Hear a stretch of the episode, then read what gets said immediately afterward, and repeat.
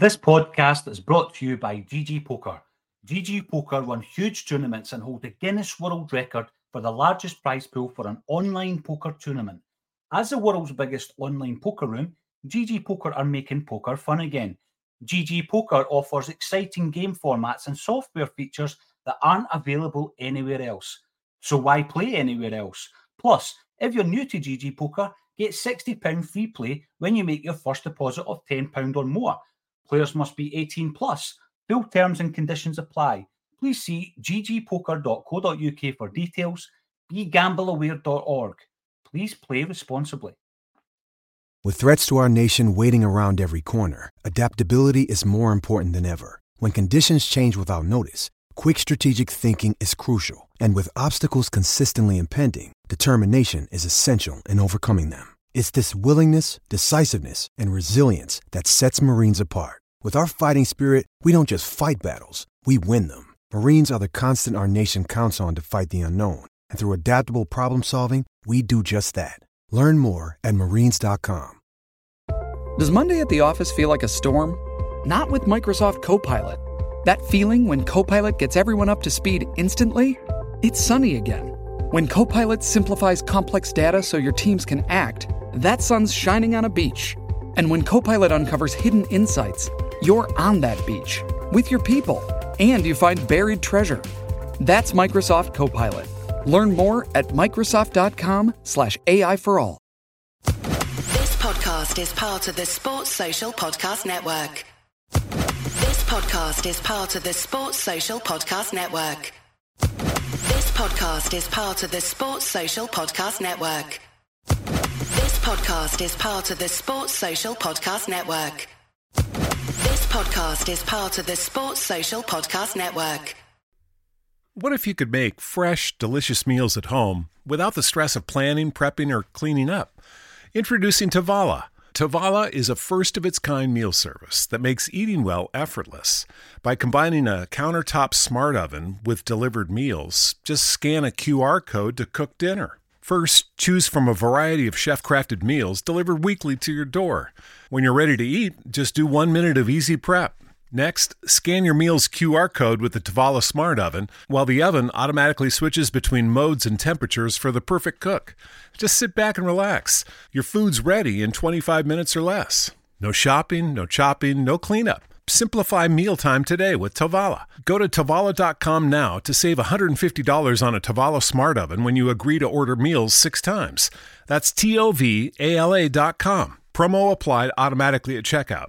Tovala. Eat well effortlessly. Tovala.com.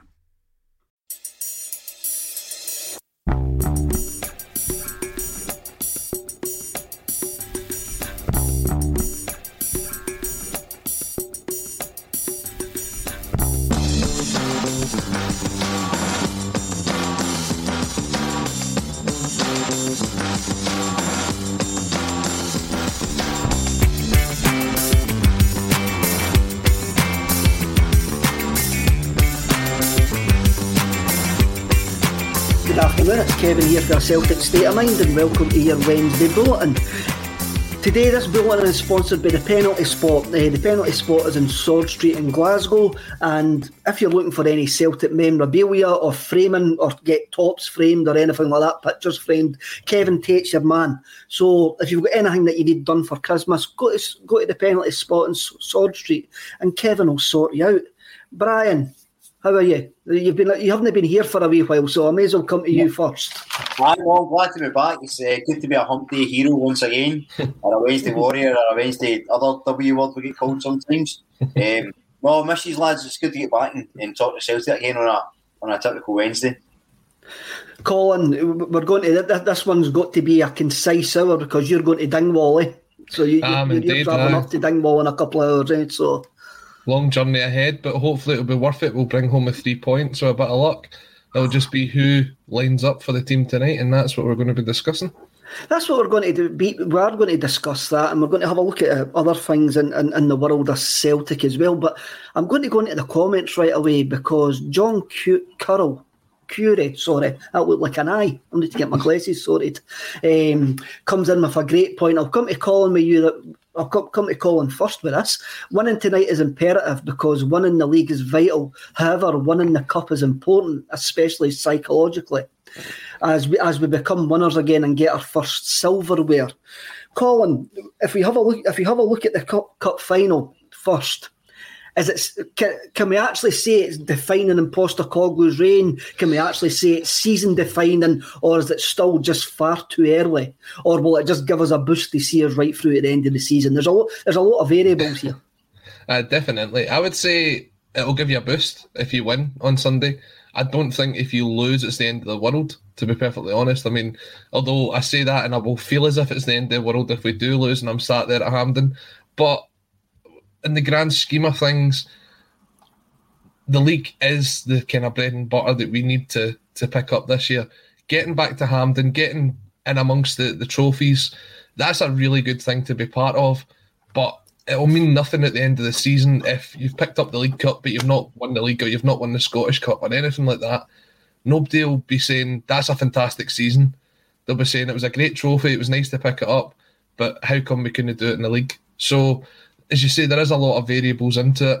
I think the way that we've approached each game this season, it's been a 90 minutes at a time. I don't think that Postecoglou will have allowed the players to even think about Sunday. I don't even think he's thinking about Sunday just now. For me, his thoughts will be on tonight's game. And you speak about variables. You take a look at what's happening down south, how quick a squad can be decimated by the current COVID situation. You can't think too far ahead. Just get tonight out the road and get everybody safe down the road, and then you can start focusing on Sunday. 3 points tonight and a trophy on Sunday, that would be a fantastic week for the club. Brian, Colin makes a great point there. I mean, I think we all expect the players not to be thinking about Sunday, but we're fans, we are thinking about Sunday. That's what we do. We're always 3 steps ahead of each other, eh? And it's quite this is cup final week. It's been built up as cup final week, and tonight we've got a tough game in Dingwall, which should take care of itself, but we are looking towards Sunday. And like on Sunday, we could have 2 ex-Celts sitting in the Hibs dugout, which adds a complete another twist to the cup final tale. See, I disagree slightly with Colin some of the things, because I think Sunday's absolutely imperative. Because I think if you look at this narrative around Postecoglou since coming in, a lot of people were on board with him right away. I think we all were on board right away. But there is some niggling doubts, some questionable things still. And if he goes to the first final against Hibs and loses, after all that story, after overcoming all those things, I think that could be devastating, affecting the team for the season. I think the fans would really start to question. So I think, as much as tonight's super important in terms of the league, which it is, we've got a lot of time to make up in the league. There's still a long way to go. We've only got 1 game to win the cup. And look, it's not the case that you can pick one over the other, right? Because I never want to see Celtic lose or drop points ever. But if I was to, the taglines, can we rest anyone? I think we should rest as many as we can tonight. And that's no disrespectful to Ross County, because if you consider the performance against Betis, when it was an entire unfamiliar starting 11, I'd wrap as many people as I can in cotton wool for Sunday, because I think drop points tonight would be devastating. Losing the cup final would be disastrous, I think. And I think if you'd asked me a couple of weeks ago, I'd have said there's no way we can drop anybody for the squad. But the Betis game, and that was a decent Betis side. I know it wasn't their strongest 11, but it was a good side, and we performed really well. And I think the benefits. If we made a few changes and beat Ross County tonight, with a so-called second string, and then won the cup, that's huge for us moving forward, especially getting into January. I don't see how we can even overlook this game tonight. Ross County, as much as they're sitting towards the bottom of the table, have put in some good performances this season. I saw the Celtic Analytics boys posting out that if you look at their stats and the chances they're creating, they should be further up the table than what they are. And you take a look at it, when Ross County keep a clean sheet, they win games. That's been the key to their success this season. We're going up there tonight without a striker. We don't have a striker at all. We're going to be playing David Turnbull up there. It was a struggle at times at the weekend there. We can't afford to rest anybody tonight. If we lose tonight, Rangers will win that game and they'll go 7 points clear. We can't keep letting this slip into January and into the new year and thinking we're going to catch up at some point. We've got to stay as close as we possibly can. I know it's a risk ahead of Sunday, but you've got to do it. See if James Forrest and Kyogo could make it tonight, would you play them? No. Right, so you rest players, wouldn't you? But that's not resting them. There's no way that they're 100% fit to play that game. Yeah, if they could play tonight, but maybe only 60 minutes, would you play them for the start or would you keep them for Sunday? I'd put them on the bench and I'd bring them on. Right, so you wouldn't start them. There's a point. That's what I mean, because for me it's too much at risk. I get what you're saying, because I think it's going to be a hard game tonight. I definitely do. I think we'll win, but it's not going to be a cakewalk. It's not like we're not in the position to be a cakewalk. I just think, you know, if this was the best way of putting it, because I don't think you're wrong. I don't, you know, I see where you're coming from. But I just think if it was the choice of risking one of them to make a cameo to try and rescue 3 points or saving them, I would probably save them, if I'm honest. See the thing you mentioned about, sorry, Kev, the thing you mentioned about fans turning on Postecoglou. See, at the end of the season, what are fans going to be more disappointed in Postecoglou in? The fact that we didn't challenge for the title, or the fact that we got to a final and we lost to Hibs? Now, Hibs, in my opinion, are a far better team than Ross County. And even with our strongest team, they're going to give us a good game. So I know they've been on a terrible run of form. As we say, maybe we Maloney and Caldwell will be in the dugout. I'm sure if that is the case and Celtic do win, there'll be allegations of them lying down to us or something along them lines, because that's how the narrative goes. But 90 minutes at a time, the league is the bread and butter. The prize for the league is well beyond the trophy of winning the Premier Sports Cup for me. So you can't afford to... I know you're talking about resting players. Kyogo and Forrest would never come into consideration for tonight. If they're available for Sunday, even better. But... this is 3 points tonight. You have to win the 3 points. Look at what happened when we had this terrible injury run at the start of the season and we dropped points at Tynecastle and we dropped points at Livingston. The fans turned on them. We have this run. We have to just keep picking up the points. I think, Brian, I'm going to ask you a question here. Do you think your decision to rest players is based on the hindsight that we've all got after seeing Kyogo go off injured against Real Betis, James Forrest last 20 minutes on Sunday, then Mikey Johnson last 60 minutes after that before he went off injured? And so it is based on hindsight, and everybody's going to say Postecoglou got it wrong last Thursday night because what happened to Kyogo. And even though, like he said, Postecoglou says yesterday in the press conference that he is nearly there, whatever nearly there actually is in Postecoglou's world, it's hindsight, it's influencing that, Brian, eh? Of course. I mean, look, just for context, so as I'm clear, I said at the start, if it hadn't been for the performance against Betis, I would never consider resting anybody. But I actually think we might have enough in the sort of so-called fringe players to win tonight. And the thing about it is, if we can't give the likes of Scales a start against Ross County for fear we're going to get beat, he shouldn't be at the club. So we have to have faith in the squad. And if it's and I think against Betis, it's shown that actually we've maybe got a wee bit more... I want to say strength and depth, right? But we've maybe got a bit more quality on this sort of sidelines than we thought we would have had.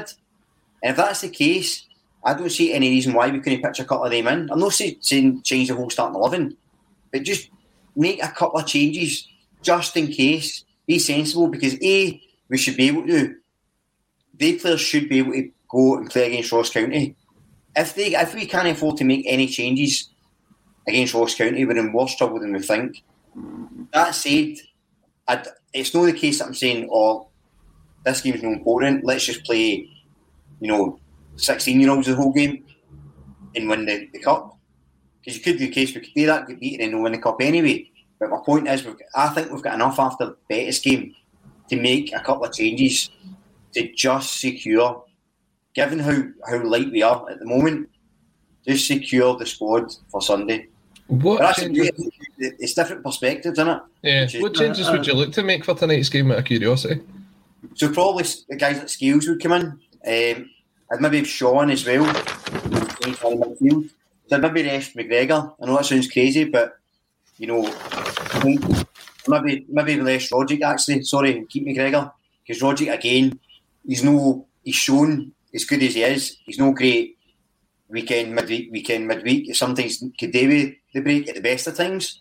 So maybe have Shaw come in for Rogic. So you get Beaton, Rogic, Beaton, Shaw, McGregor, Scales at left back. And then you're no risking an injury to a full back, say. If you're on the bench, you can come on and push Juranovic further up. You put Abada through if you're struggling. It still gives you options there. If you've got the players playing. So me personally, I just think it gives him a bit of confidence. We could be able to do it. Obviously, we can. And maybe the boy Moffat, maybe give him a start as well. Because Mikey Johnson's only just come back as well, remember? And what you don't want to do is throw him in 40 minutes he gets injured. He's out. Start like a Moffat and then bring Johnson on. Something like that. He's out the game tonight. Johnson's not playing. Oh, is he not? Where he go? Yeah. So that's... There's a couple of comments here, but I understand where Brian's coming from there. Like Brown Warrior comes in, play the Betis team. Barca boy, every match is important for Celtic. We can't pick and choose. And Sean F picks up on something here that Brian just says, would you risk playing Rogic tonight? He's one of the players I'm hesitant in playing. Colin, what's your thoughts on that? I think a lot of this comes from the fact that we can't seem to manage to get through a 90 minutes without picking up some sort of injury recently. I don't know if that's because they've not had their turmeric, Kev, as we spoke about a couple of weeks ago. That's a joke before somebody jumps on me there. Or it's just the amount of games that we're playing in such a short period of time. Look, this is going to be a tough physical game tonight. They are going to come out and have a right good go at us, and they're going to try and kick us off apart because that's what they've shown that they do to other teams as well. But I like to do it as well with the standard of the referee. I don't even mind the players. Brian, we could have a 2-hour special on the standard of Scottish refereeing this season. It's been dreadful. Look, Rogic is the most intelligent footballer that we've got on that park. And considering that the space is going to be tight on a narrow pitch up there, you're going to need to try and get the runs in behind. He's going to be the one to kind of put the key in the padlock tonight to get through that defence. There's no other player that can step up and do that. The question for me is, who do you play up front? Because we saw that Turnbull was up front at the weekend. His movement wasn't the greatest. He's not the quickest player. Mobile phone companies say they offer home internet. But if their internet comes from a cell phone network, you should know. It's just phone internet, not home internet. Keep your home up to speed with Cox. Cox internet is faster and has more reliable download speeds than 5G home internet. Cox is the real home internet you're looking for. Based on Cox analysis of Ookla speed test intelligence data, Q3 2022, and Cox serviceable areas, visit cox.com/internet for details. It's the Marketer's Report. This week, Patrizia Spagnoletto, Global Chief Marketing Officer, Direct to Consumer for Warner Brothers Discovery, weighs in on the difficult task of building and retaining consumer trust. Trust is a really hard thing to build and a really easy thing to destroy, and we have to be very respectful about that. Our partnership with iHeart has really helped us build that trust and that relationship with the on-air talent. The best thing for us to do is to build a relationship with our consumers. And if those consumers have a relationship with the DJs that are on air, then we want to build on that. House of the Dragon, which was one of our most successful, if not the most successful campaign we've ever done for a show, audio was a core part of that. As the #1 audio company, iHeartMedia gives you access to all. Every audience, live conversations, trusted influencers, and the insights and data you need to grow. Not just a media company, iHeartMedia is your access company. Go to iHeartResults.com for more. There's been talk, and I know that Jim Orr's been a big advocate of this, of playing Abada through the middle. I think tonight, if you're going to do anything, that's the one. The only problem you've got there is who's going to play left and right of him. Is it a case that you're going to need to try and pack the midfield with midfielders and have the fullbacks as your only option going up and down the park, which isn't how Postecoglou wants to play? Or do you play someone out of position on that side? You look at the way that Henderson stepped into the game against Betis in the second half, playing on the left-hand side when he's not a left-hand side player. there's players that's probably are going to need to play out of position tonight. Would Juranovic step one forward and Ralston come in at right back? Questions like that will be the kind of big decider on when the team comes out. I don't think Moffat will start. I think it's a bit much to kind of throw him in, but he is a good option to come off the bench. I could see the likes of Joey Dawson being there as well to make up the numbers tonight. We are very light, as you said, but you've got to try and play your strongest team. If you can get 2-3-0 up, then start resting the players and look ahead to Sunday. But the 3 points need to be picked up tonight. Anything less and there'll be loads of questions to answer tomorrow.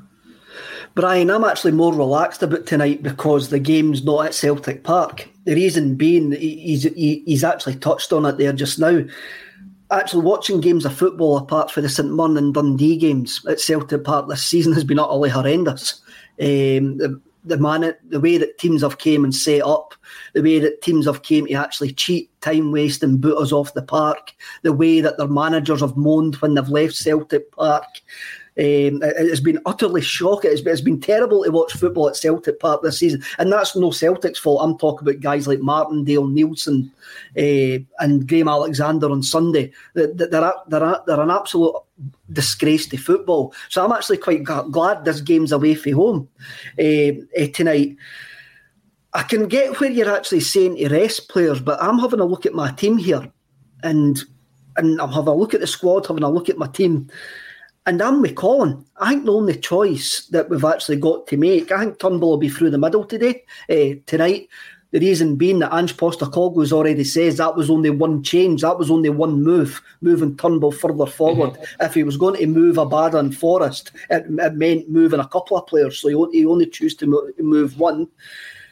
On his right-hand side of Turnbull, I've got Abada, the reason being because there's nobody else. And on the other side, I've got Montgomery, like he done against Betis.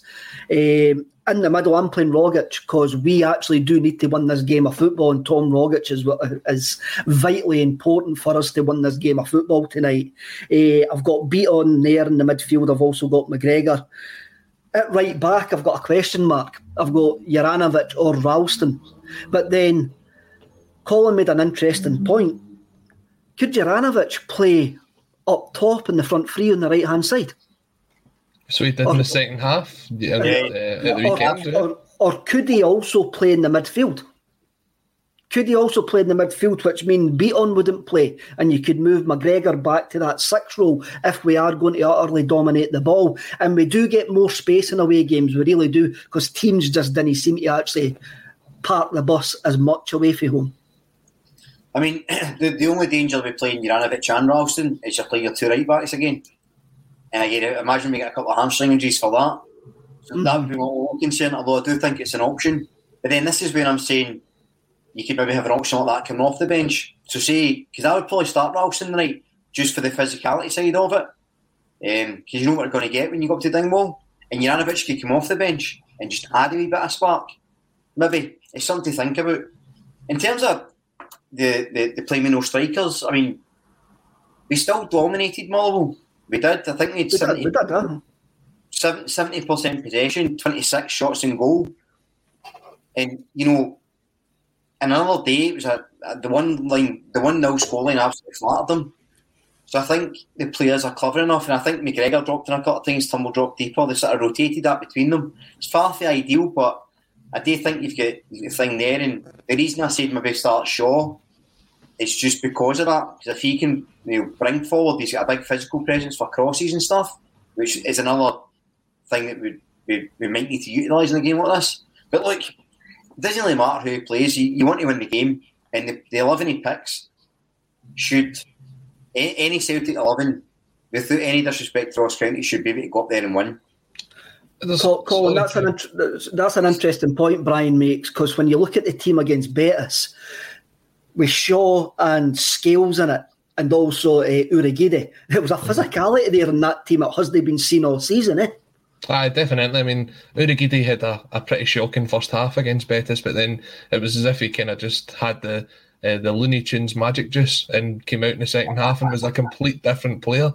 It was as if we'd swapped him for somebody else. He was fantastic in that second half, to the point of I've seen people on social media saying he was a man of the match. Now, they obviously forgot his first half performance, but he was very, very good in that second half. when you look at it, though, as you Brian says, there is a bit of physicality by bringing guys like Ralston in, and that is potentially where you could see the link-up with him and Juranovic on the right-hand side. For me, if you're talking about physicality, then you're looking at it and you're saying, we're going to be playing Adam Montgomery on the left-hand side. And I thought Adam Montgomery struggled against Betis because of that. He didn't have the physicality side to him. So you're balancing it up on one side and kind of losing it on the other by having young Montgomery in there. Now, hopefully there's a bit of space that he can get in behind tonight and he can kind of find that space out there. It's a difficult one. There's one person that we've not spoke about yet, and maybe I've forgot that he's injured. James McCarthy, where does he come into this? Well, strangely enough, Postecoglou says yesterday that McCarthy was fit. I didn't realise he was injured again. So maybe that says, but Postecoglou says yesterday that McCarthy comes back in. He looked a bit kind of fatigued towards the end of the Betis game. Some people say that he was grabbing his hamstring towards the end, but then he's not somebody that's played a lot of 90 minutes over the kind of years, so that could easily have been cramp or anything like that. I think if you're looking for intelligent footballers to break open a defence tonight, McCarthy comes into that discussion. Yes, he's not the most attacking minded player, but some of the assists he's already had this season have been good. So you're looking at it, potentially could it be McCarthy, McGregor, Rogic as your three and then Turnbull off him? No, Brian, I'm always looking at ways to get near Beaton out my football team. I'm always, sir, that's just the way I'm defaulted. That's my trope, that's my running joke. McCarthy comes in for Beaton, you into that? Potentially, aye. I think McCarthy needs, I think there's much of a muchness with him. I don't think either of them offers that much going forward, but they do the kind of dirty work. McCarthy, I think after about 50 minutes he was absolutely dying against Betis, but did see the game out, to be fair. I think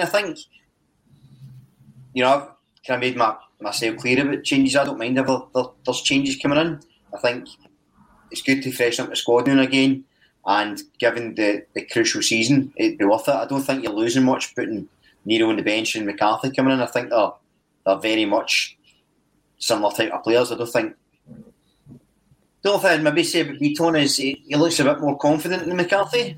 I think Beaton's actually, by his standards, has had a good season. Well, no, maybe not at the start, but since he moved into midfield. So if I had the choice to pick between, ideally, I'd pick Beaton, but given the fact that I fancy keeping the strongest players for Sunday, I would probably say McCarthy comes in, aye. So McCarthy comes in there. Sean F. comes in again with another good point. Colin wouldn't mind Henderson on the left wing as well. He's not a winger, but he can play the position. He's technically better than Adam Montgomery. I gave Montgomery my left-hand side spot in my team mainly because he hasn't really let us down this season, and Postecoglou knows that he can trust him, Colin. That's why I never... When I was having a look at the left-hand spot, that's why I went for Adam Montgomery there. Yeah, I would agree with you because it is actually his natural position, is that sort of left-forward role. And he has got Ange's back in this season. He has played him on several occasions. The one thing I did notice about Henderson, though, which is an interesting one and could be something to come on to later on into the game if we start to stretch it, for his goal against Betis, it's the cutting in from the left. Now, we've noticed that from Abada this season. We've noticed it from Jota this season. The cutting in and catching it at the back post. I don't see a lot of that from Montgomery. Montgomery tends to stick to the left-hand side and to stick to the touchline, and he doesn't tend to come in. Henderson gambled and got himself on that ball. What was the biggest surprise for me when you look at Henderson is, do you know he's only played 11 or 12 games for Celtic? I thought over that time we'd seen a lot more of him. But in the appearances that he has put in, I don't think he's put a foot wrong. And for me, the one that always stands out is that game away at Tynecastle when Neil Lennon came in as the interim manager after Rodgers left. Mm-hmm. It was the Brendan Rodgers collection. But he put in a performance, and I would like to see more of him. I just don't know where to play him in that role. Because you spoke about resting Rodgick, Brian. That is sort of Henderson's role. But he's very similar to McGregor in the fact that he can play sort of anywhere in there. McGregor could play wide left tonight if we had somebody that could step into McGregor's role, but we don't. So it's an interesting one. Brian, I find it really interesting that you say rest who you'll rest.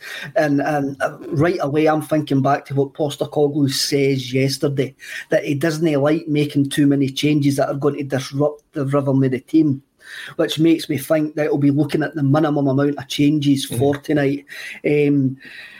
We can discuss it. I reckon he has got a big choice at right back.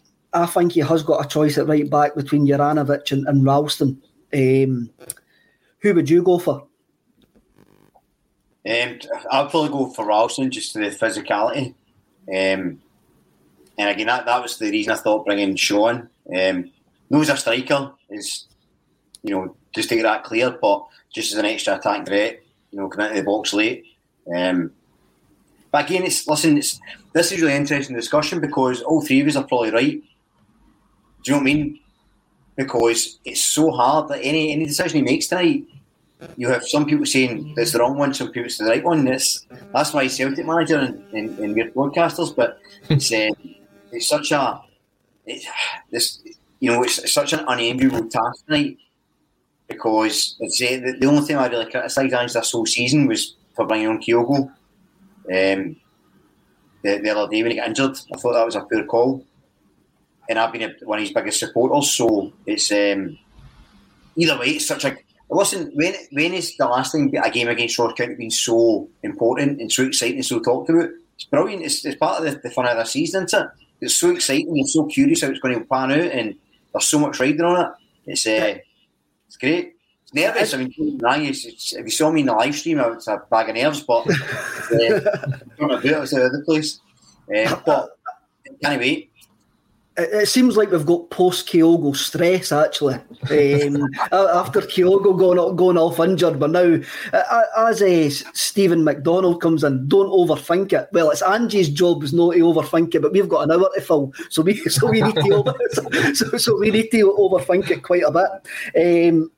When I wrote my team down, I'm going to tell you my team, Colin. My team's Hart, Juranovic, Starfelt, CCV, Taylor, Beaton, Rogic, McGregor, Abada, Turnbull and Monty. The reason I'm going with that is, now, I don't think it's been mentioned enough, David Turnbull's attempted lob at the weekend is one of the bizarrest things I've ever seen at Celtic Park.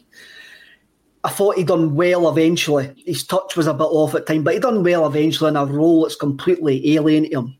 But we still created 20 chances. We still had 20 shots at goal.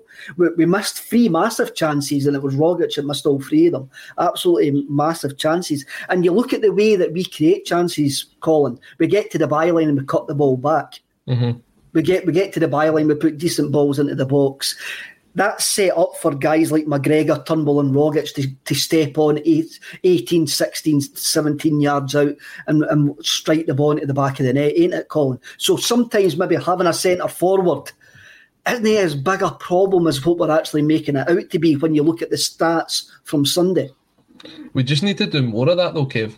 There's been a lot of times this season where the ball hasn't really got to the byline and cut back. It's been a case of it's got to maybe the 18-yard box and a whipped crosses came in, and these players that you're talking about there, they're not the ones that's going to go and kind of get on the end of that. We do need to try and get through the defence tonight. We do have to try and pass through them, and there's going to need to be a lot of patience tonight. A lot of patience tonight as we try and get through them. We might do it within the first couple of minutes, and that'll be brilliant, but you know it's few and far between when you manage to do something like that, so I get what you're saying, that it would make sense if you can get to the byline, cut it back. We should be lining up with the players that we've got there. Even Beaton will probably have a pop from about 25 yards out if it's not a game that Beaton plays if he doesn't take a shot. But I still think we're going to miss that sort of hold-up play, that out ball that you've got, the kind of the player to interlink between the two. If Turnbull drops deep, who's going beyond them? That sort of thing, you're still sort of missing this out tonight. I do think we will have a lot of the possession. I think we'll create a lot of chances. We just have to be patient and wait for the goal to come. Brian, when we're talking about delivery for the wide areas, this is whoever's playing wide this evening. That's so important. I'm something just came back to my head there, where Abada burst into the box in the second half on Saturday and completely skied across out for a shy when I think it was Turnbull was standing himself in the middle and Rogic was at the edge of the box. We haven't got a centre forward. You can't put in hopeful buzz. We've got to be measured from the byline. We've got to be measured from the wide areas where we haven't got this centre forward threat. Yeah, I mean, I think the interesting thing with Abada is that I can agree with. I think Jim's mentioned it a few times, but I've always thought he looked like a striker playing it wide. He doesn't. I don't know. He's kind of funny player. I would quite like him up front tonight, purely because I think the way we play, even with his pace, just chasing people down or creating space, will then open it up for guys like Turnbull, as we say, or Montgomery, or that sort of ilk. So I think that there's room for that. But yeah, we've been wasteful, to be fair. And even Kyogo has been as well. Big Tony gets slaughtered for saying it, but we've been missing a lot of chances recently. We've been dominating games, and I say the start of Tonelli, 26 shots and goal against Motherwell. We scored one. So, you know, there is a wastefulness at times, and I think some of the crosses for the wings are guilty of that. I think Juranovic is reliable wide for that. His crosses are good, and actually so is Ralston. But Abada, they're either absolutely pinpoint or he skies them. There doesn't seem to be any, you know, in between. But I think that's indicative of his season, because he's either been excellent or rotten. You know, it's one or the other. Kev, are you ready for this? Mobile phone companies say they offer home internet. But if their internet comes from a cell phone network, you should know. It's just phone internet, not home internet. Keep your home up to speed with Cox. Cox internet is faster and has more reliable download speeds than 5G home internet. Cox is the real home internet you're looking for. Based on Cox analysis of Ookla speed test intelligence data, Q3 2022, and Cox serviceable areas. Visit cox.com/internet for details. It's the Marketer's Report. This week, Patrizia Spagnoletto, Global Chief Marketing Officer, Direct to Consumer for Warner Brothers Discovery, weighs in on the difficult task of building and retaining consumer trust. Trust is a really hard thing to build and a really easy thing to destroy, and we have to be very respectful about that. Our partnership with iHeart has really helped us build that trust and that relationship with the on-air talent. The best thing for us to do is to build a relationship with our consumers. And if those consumers have a relationship with the DJs that are on air, then we want to build on that. House of the Dragon, which was one of our most successful, if not the most successful campaign we've ever done for a show, audio was a core part of that. As the #1 audio company, iHeartMedia gives you access to all. Every audience, live conversations, trusted influencers, and the insights and data you need to grow. Not just a media company, iHeartMedia is your access company. Go to iHeartResults.com for more. I wish we had Ryan Christie tonight. Whoa. That's a Clarkson and a half. That is the kind of. If I was getting grief for wrestling players, you can help me a grief now. I generally wish we had someone like Ryan Christie tonight, because he's so versatile, can play on the right, the left, through the middle. We've not got that in the team. Someone that can take a shot from the edge of the box. I know it might end up in whatever lock it is it's up in Dingwall. I don't really know my geography that well, but someone like that, that creative sort of player, that's the kind of player we've been missing tonight. Colin, I'm going to go even further, and I'll put this to Brian after I make this wild comment that I'm going to make. I reckon Ryan Christie would have been our player of the season so far in Postecoglou's Celtic, because he suits exactly what Postecoglou wants from a midfielder. Possibly. It depends where they played him, though. I mean, I just think he sort of played him wide left, didn't he? The few games ahead of the Postecoglou. He was good, but I think he's better in the sort of Rogic number 10 role. It's ifs and buts. I thought actually Laxalt would have been really good in Postecoglou's team because of the way he plays into that midfield. So, me and Brian, last season seems so long ago. I've actually forgot guys like Laxalt played for us. I mean, that just seems like a different universe. that Laxalt was running about in a Celtic jersey. But I suppose we shouldn't reminisce too much on last season, lads. Let's take a look forward. No. Let's take a look forward. I'm going to bring up this comment for Ronaldo, 1888. There's no much difference for a right back to a left back, right mid, left mid in this Celtic system. So we must have options. They're not doing much different in every game. Colin, Sunday afternoon, I think it was about 80-odd minutes, Juranovic gets to the byline and puts in a fantastic cross, I think, for Abada at the back post to head it in. After seeing that comment and after thinking about this more and more, I'm getting more tempted to put out Juranovic either in the midfield or further up front. Well, that's what I was saying earlier on. Playing the two of them, I think they've got good chemistry when they play together, Juranovic and Ralston. You're talking about bringing Ralston in for his physicality. To be honest, Ralston's overall play this season would probably earn him that position so far. I know a lot of people said that Juranovic had a very good game at the weekend. I didn't really see a lot of that. I think having that link-up play also helps in the fact that Ross County's probably going to have Regan Charles-Cook up front tonight. And he is a speed machine, an absolute speed machine. So having an extra defensive cover in there will help for any of the sort of breakaways that they get. And you're also adding another threat from a corner from having Ralston in there. Do you know what I mean? Juranovic isn't really going to put himself about there at the corners. We're probably going to get a fair few of them. It's worth it for me to kind of play the two of them tonight. Then the thing is, if you kind of get to the stage of you're maybe a goal or two up in the second half, you can take one of them off, and the one that comes off will be the one that starts the cup final. Definitely. What do you think of that, Brian? Do you agree with that, or would you go for something different? No, I think it's a sensible approach. Actually, I did like that combination. I thought they did work well together. I would still be hesitant about playing the two of them in one game, just given the sort of injury crisis. But you talked about Urigidi, so I've long said I think he was he's a centre back playing at right back. Well, you know, you can maybe have him at right back with Juranovic further up, Abada through the middle, Monty left, Scales at the back, Henderson the Rogic role, and McGregor and Beaton. That could be some changes, and then you've got the dynamic, and then, you know, if things aren't gone well, Urigidi could come off, Ralston could come on, gives you that option. There's things you could change, but again, it keeps going back to the original point. Whatever team we play tonight should be enough to beat Ross County. And I'm not being disrespectful to Ross County, because I think they're better than the sort of league position suggests. I think they're a decent outfit. And we are away from home, but I think whatever way we line up should be enough. Hopefully. It should be enough, Colin, eh? And it could just be, as I say, I think we've got Kyogo traumatic stress, actually, the way that we've actually fought. But I mean, we've got 8 players out injured, Colin. We have got a right to be worried.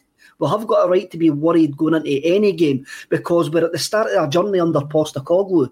We still, somebody mentioned way back at the start of the comments that, like, winning this, there's a lot of players in that dressing room haven't won a trophy. There's a lot of players in that dressing room, have they been to Dingwall? So everything is new. Everything is new to this squad. And we're going into this way, not like under previous seasons, if we go under like the Rodgers team, who were virtually the same for 3 years, we knew week in, week out what we were going to get. We can't say that, and I think that's actually playing on our nerves. I think it is, and I think that's why we're overthinking things, eh? I saw an interesting stat the other day, and Postecoglou's already come out and put the blame on himself for this, for the fact that the amount of injuries we've picked up, because it's his style of training, it's his style of playing.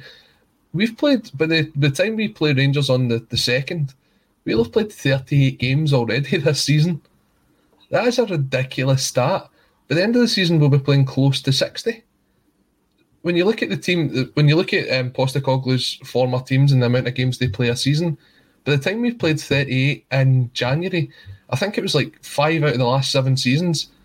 That's the total amount of games he plays a season as a man, or manages a season as a manager, because of the way that the league format is over there.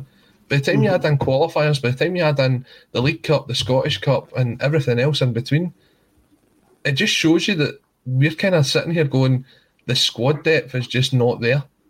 And when you get to January, I mean, I'm looking forward to the signings that look as if we're going to get the kind of over the line for the early January, the three players from the J League.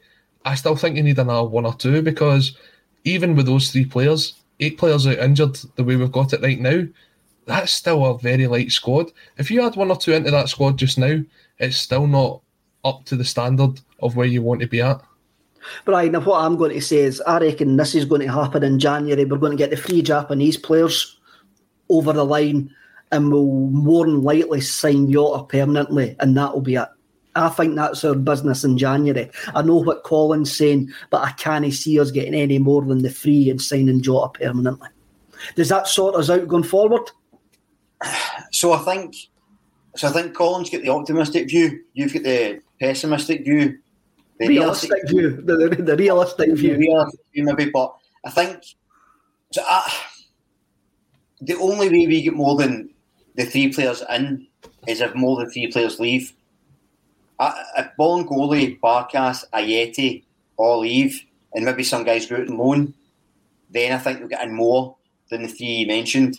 I think Jota's a definite. I think we'll definitely sign him. It'd be crazy not to, even if it's just to sign him and move him on for a bigger fee. So I'm actually kind of somewhere in the middle of you two, because I think Colin's right in the amount of players we need. You're right in the amount of players we're likely to get. I think it depends on who leaves, because I just think if you look at the balance books, I think they'll go, right, 3 players is fine because we need them. But if you want more, you need to shift some players off. And so I think that's going to be key. So I think you're probably right, Kev. I hope you're right, Colin. And I'm sort of in the middle. I'll be honest there. I'll be surprised if many players move on in January. Well, that's my concern. I don't think they will. Obviously, Ayeti seems to be a long-term injury concern, so I can't see him moving in January. Barkas might be the one to go because he's sitting there currently as the fourth-choice goalkeeper. I think he'll keep Bolingoli around for a bit longer till the summer, and then it might be the odd sort of B-team player going out on loan. I don't think you'll see others going out there. As much as it would be great to get guys like Soro a bit of experience and playing week in, week out, I think with the sort of intensity and the training and the games that we've still got coming up, I think it'll just keep them around. Again, and we've also got this, Brian, we've also got the ever-present pandemic situation, which seems to be ever-changing over the days. And some players just won't be able to move because of restrictions that will get put in place. And some clubs will just go, no, it's not worth the hassle getting putting guys in quarantine for 10 days if that is still going to happen. I mean, because it was John Swinney was on Radio Scotland this morning. I don't know if he's actually heard it. And he basically did say that Nicola Sturgeon wanted to put restricted capacities on certain events. And I think that's still coming. So I think football again is going to be not targeted or hammered, but it is going to come under certain restrictions over the next few weeks, and that could affect these guys coming in for Japan as well, Brian. Yeah, that's why I think you're probably spot on in terms of what we're likely to get, but Colin's spot on in terms of what we need. The worry for me is, listen, we don't know what's going to happen with these restrictions if they come in or not. Obviously, safety first. People's health is more important, but just imagine after all that time not being at a stadium to lose that again. It's devastating for a supporter, but in terms of the actual football of it, I think they're right. And Postecoglou said that, to be fair, he's been quite open when he's been talking about transfers. He says, look, it could all change tomorrow. He says, I don't want to say we've got 3 guys coming in because something could happen tomorrow and it makes me a liar. You know what I mean? Mm-hmm. So I think he's been fairly clear, and the fact he's mentioning it now, there's probably some fear or some anxiety within Celtic Park that could happen. Postecoglou actually says on Sunday, Colin, after the silent protest, which sort of saw fans turn on each other in the last 15 minutes, with certain sections of the crowd singing to other sections of the crowd, giving abuse to the guys who were singing. I says that the Celtic PLC would have been sitting in their parents' seats in the main stand laughing because their divide and conquer tactics actually working. But Postecoglou says after that game, he says football meant nothing last year without fans. Mm-hmm. And once again, I think they're staring that barrel in the face. I think, sadly, that is the case, Kev, although by the sounds of things, they need the purse strings to be loosened beforehand, so somebody keep the purse off a sturgeon, please, because I'm quite enjoying going and being at the football. Look, as you say, as Brian said, everything can change over the last couple of weeks. Nobody really seen this coming 6 weeks ago, so it could all change. All I can say is just everybody keep safe and hopefully we'll keep backing it up. Going on to the sort of what you mentioned there about the fan protest, and I saw obviously the thing about Juranovic after the game when he was interviewed about it, and he was quite confused about what's going on. I think there's shared liability to be had there. I think the liability lies between the club for not actually providing an update. I mean, everybody saw the kind of rumours that came out on, was it the Wednesday or the Thursday, that Bernard Higgins wouldn't be part of Celtic Football Club and that he'd already got another job lined up. It's about time Celtic actually just put a statement out on this. Just meet with the groups. Yes, okay, the fans, is a silent protest the right way to go? It's open to debate. It's open to debate. Fans turning on each other. If this is what Celtic's board's mantra is and that's what they want to come out of this, then shame on them. I'm just making a wild accusation there. That's what they want, because the fact is they don't like comment. They don't comment on anything. And if it is now like affecting the players, Brian, if the players are now starting to ask questions, the club have got to come out and say the club have to come out and say something now. The club could have nipped us in the bud 2 or 3 weeks ago, but they haven't. They've allowed it to rumble on for whatever reasons they feel fit. If it's now starting to affect the players, then they've got to take action, Brian, eh? Aye, listen, I disagreed with Scott Colin at the start of the show, but I totally agree with him there. I think that was wonderfully put. I think he's exactly right, because there's so much split responsibility with it. But the fact is, irrespective, the board silence is again exactly the same as last year. It's not just lazy; it's disrespectful, and it seems spiteful. And the thing about it is, it'd be such an easy win. See, they just came out weeks ago and said, "Listen, we're aware of your concerns. Don't worry about it. We hear you. That's the only direction we're going in." You don't even need to mention the guy's name. You all know what we're talking about. They can get round that, release a statement. We're listening to you. Don't worry, we've got you. Or announce who they have got. But for them to sit there, as Colin said and you said, they watch the fans turn on each other, which is the last thing anybody wants. So much of last season where things were going wrong, fans were tearing each other apart on Twitter. It was tribalism at its worst. It was horrid to watch, especially for support. And you know, when these protests start and the letters went out, it actually united the Celtic fans, because we all said, no, this isn't on. But it's now getting to the point the board silence is actually causing people to argue amongst themselves, and that's not what you want at the stadium. And if it's starting to affect the players, it's not just on the Green Brigade or whoever else that's starting the protests. It's not on the fans fighting against them. It's on the board above. They could have fixed it, and they don't want to. And it's either, as you say, it's either negligence because they don't understand what's happening, in which case they're not fit for purpose, or they're being spiteful and arrogant, in which case they're not fit for purpose. I just hope it fixes itself sooner rather than later, because, said at the start, there's so much to be positive about this season in terms of the club, the players, the gaffer, getting back to the grounds. There's so much to love and enjoy about being a Celtic fan again. And you can't, for this to be a point of discussion again and fans fighting each other and arguing is so disappointing to me. Definitely. Just before we move on from that point, if you're watching us and you're liking what you're hearing, please give us a wee thumbs up, please, because it helps the channel longer term. David Kelly, the board didn't ask the GB to sit quiet like wee lassies. The fans being angry at them isn't the board's fault. I despise our board, but this isn't on them. I slightly disagree with that, Colin. This is on the board, because the board have actually caused this by, one, looking to appoint Bernard Higgins in the first place, and two, not commenting on the situation. Yeah, first of all, I think we can move on from comments like that in this day and age, calling people wee lassies. I think that's long gone from the way that people should be talking nowadays. Apologies if you see that as woke, but that's the way we should be. But he's got a point to the point that just because the Green Brigade or the boys group are the ones that start the singing, it doesn't mean that they're the only ones that can join in the singing. If they were to be out of the stadium, if they didn't come to the games, where's it? Are we saying that, oh, we don't like them because they're not singing, but we're not going to sing either? Come on, there's 60,000 at games.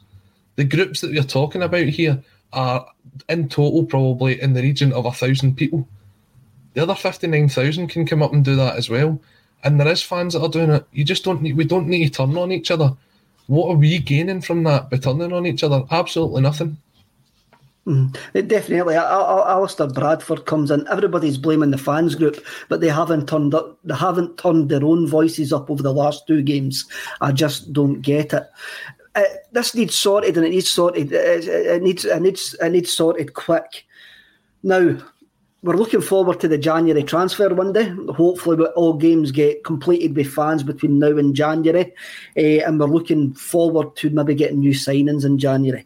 There was a video released this week, Colin, with Kyogo about how he's enjoying his time in Glasgow. It was a great wee video, but one thing that jumped out at me was him saying that he misses too many chances. He admits that he's actually missed quite a lot of chances. Obviously, he watches A Celtic State of Mind and knows that we've been discussing this. What did you feel about the whole video and like the vibe of the video and how he seems to be enjoying himself in Glasgow? You can't help but get that sort of warm feeling every time you see him. He's always got a smile on his face. He's always so happy. Look, it takes me back to when I was part of the press conference earlier on in the season when Kyogo signed. And at first, I mean, when's the last time you called him Kyogo Furuhashi? It's been Kyogo now since what? Way back at maybe after his first or second game. It's always been Kyogo. And that was the point that he made on the press conference. I want people to know me as Kyogo. I want to be like Maradona, like Pele, like etc. The guy had a very good opinion of himself. But what he's done on the park is to show that. I remember a goal he scored earlier on in the season, and he does that and points to the back of his shirt. He wants to be the face of Japanese football. He wants to be known as Kyogo. So it's encouraging him. It's encouraging, to hear him say, I've missed too many chances, because we think he's playing to this level. He thinks he can get to this level. And if he gets to that level, then it's just going to be so exciting as a Celtic fan to watch him play. The introduction of the guys like Maeda and Hatate, hopefully in January, can that get an extra 10-15% out of him? I mean, the three of them, if you get that combination together, what kind of level can we hit? Brian, I'm a cynical guy. You all know I'm a cynical guy, eh? I think this video was just so they could actually show it to the three Japanese boys and go, by the way, you can settle in Glasgow. Kyogo settled in Glasgow. Come here. Everything's great. That's just me, though. That's just me. So, do you want to see they did, and it gets the guys in, they're good players? All right. I'm all right with it. I'll take it. We get the good players in. Do you know what I like about Kyogo? It's the fact that, I mean, he's not a kid. He's 26 or 27. He's kind of in his prime. He's came here. He's still got so much to prove. And I feel like, see, when you touched on it, Colin, where he says he's been missing chances, he's got so much more to offer. Every time you hear Postecoglou talk about the team, that's what he says. I mean, we're just at the start. There's so much, a long way to go yet. I remember when it was the Dundee United game, and I think the reporter said to Postecoglou, oh, you seem to really enjoy the goals. He says, aye, but I didn't enjoy the ones we never scored. I never enjoyed the chances we missed. And I love that attitude for him, because he just always wants more. And Kyogo seems to have that similar mindset. And I think that's what Postecoglou sort of touched on when he was talking about blind transfers in, is a certain type of mentality, a certain type of player, a certain type of human. And Kyogo seems to fit that mould exactly. And, if Ange's, identifying these guys he wants to come in, brilliant. Celtic as a business should be trying to tap in more to the Japanese market anyway, in the stadium markets, and be a bit savvier about how they diversify their income streams. So Yeah, it's maybe a wee bit cynical, but I'll take it if we get some better players in. See, when I look at it, Kev, when you look at the three that's coming in, the one that excites me the most is Maeda. Maeda just looks like Kyogo, but quicker. And if we thought that Kyogo was quick closing down, the speed that this guy has and his versatility, he can score with his left, his right, he can score from a header. He was a top goal scorer in the J-League last season. Listening to the kind of people that's been watching him out there, they think that he's better than Kyogo. And if you can get a player like that to come over to the club, I mean, I'm excited though what the second half can bring. The only thing is I'll be so disappointed if he doesn't live up to the standards now. Aye, that's the problem looking at these YouTube videos, eh? That is a problem looking at these YouTube videos. I mean, I'm sure if you look back at my extensive Sunday League career, you could probably got a good highlight reel out of me coming on as a sub. How long? Looking good. Maybe about 2.5 minutes, maybe. Me coming, looking, that's not bad. That's good. Looking good coming on as a sub, though. Having a first touch and stuff like that. That's the problem with these YouTube reels, Brian. They just sometimes they set you up for an absolute fall. But there's one thing for certain: Maeda does actually look quick, extremely quick, and he looks extremely bold as well. It's quick and bold. Yeah, that's his two main characteristics. But all of it's the fact that he can. He seems to be able to play in all three positions up front, right, left and through the middle, which just gives us a bit more extra cover, a bit of a different dynamic. And yeah, listen, the reason I'm so excited about these guys coming in, if they do come in, is because Maeda played for Postecoglou, didn't he? So he knows exactly what the demands are. Hitati seems, again, gone by YouTube, seems to have an absolute engine, and the fact he can play left back in midfield, and we play a left back and put him in midfield is I think you can play anywhere. I thought he was up front as well, the left wing, and so we'll see. But I can't wait to get him in. And by contrast, Hitati's hair looks fantastic. So we've got James Forrest, Jota, and Hitati, and we've got the bald lad up front. So nice balance there, nice dynamic in the team. So it's a good thing that we know a guy that can get them all head and shoulders out of it. I think we're going down a wrong rabbit hole. I like going down rabbit holes, but this one's even more rabbit for me. The Europa League conference draw was made on Monday, and it was drawn first time. It didn't need to get redrawn, and we got Norwegian champions Bodø/Glimt.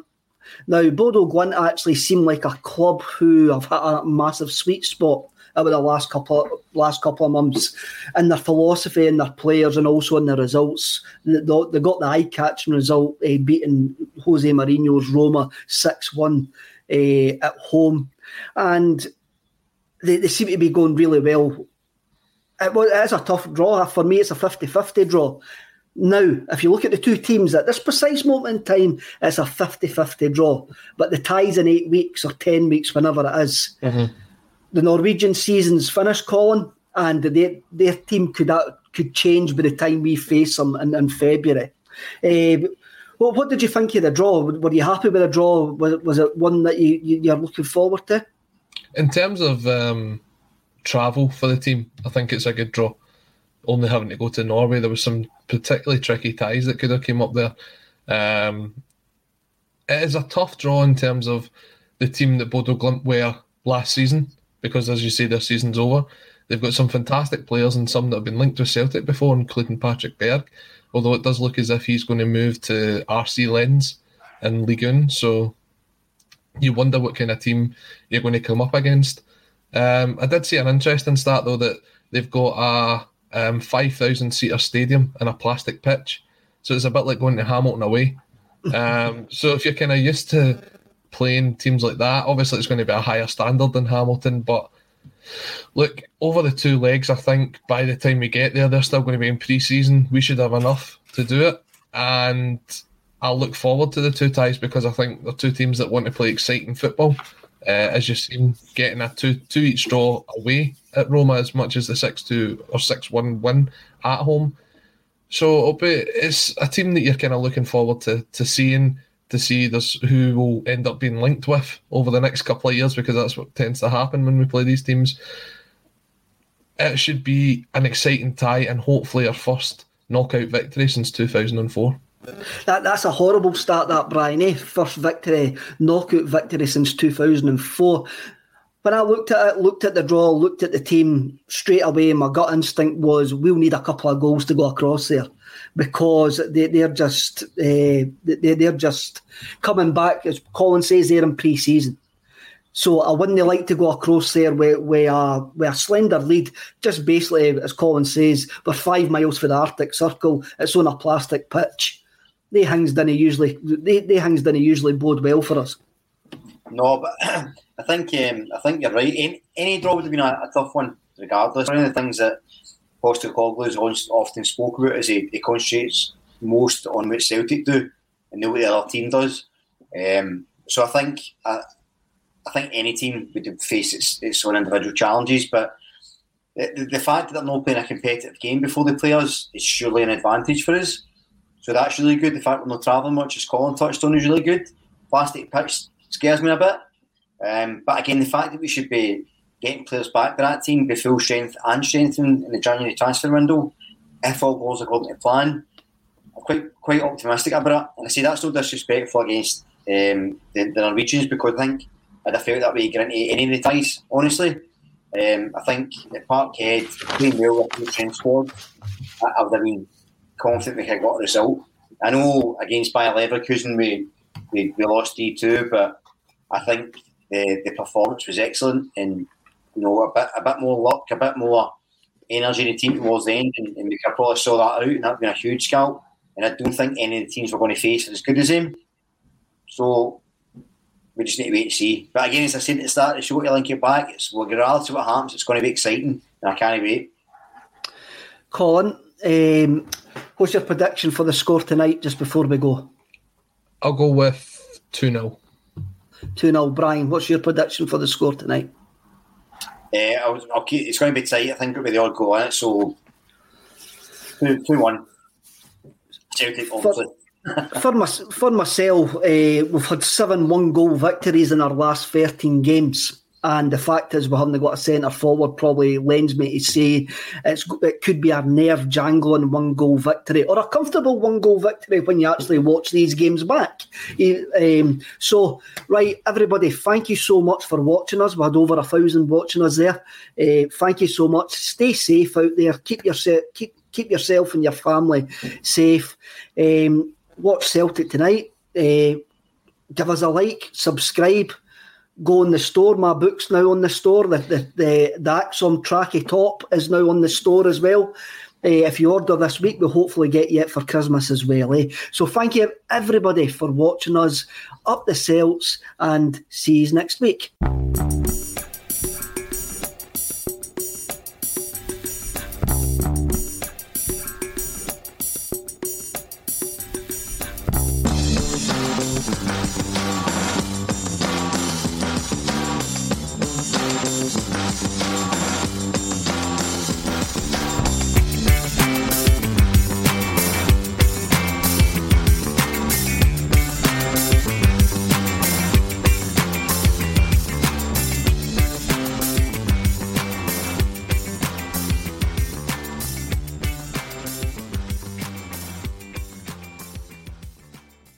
Mobile phone companies say they offer home internet.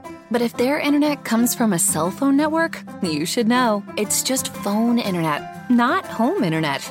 Keep your home up to speed with Cox. Cox internet is faster and has more reliable download speeds than 5G home internet. Cox is the real home internet you're looking for. Based on Cox analysis of Ookla speed test intelligence data, Q3 2022, and Cox serviceable areas, visit cox.com/internet for details. It's the Marketer's Report. This week, Patrizia Spagnoletto, Global Chief Marketing Officer, Direct to Consumer for Warner Brothers Discovery, weighs in on the difficult task of building and retaining consumer trust. Trust is a really hard thing to build and a really easy thing to destroy, and we have to be very respectful about that. Our partnership with iHeart has really helped us build that trust and that relationship with the on-air talent. the best thing for us to do is to build a relationship with our consumers. And if those consumers have a relationship with the DJs that are on air, then we want to build on that.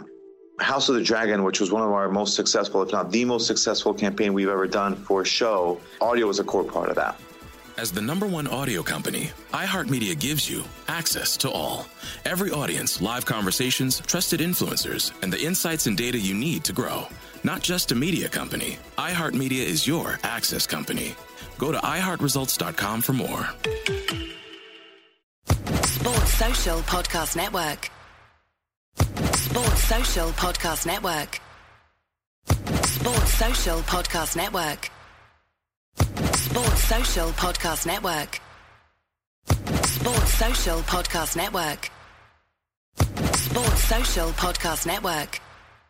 Judy was boring. Hello. Then Judy discovered Chumbacasino.com. It's my little escape. Now Judy's the life of the party. Oh, baby, mama's bringing home the bacon. Whoa, take it easy, Judy. The Chumba life is for everybody. So go to ChumbaCasino.com and play over 100 casino-style games. Join today and play for free for your chance to redeem some serious prizes.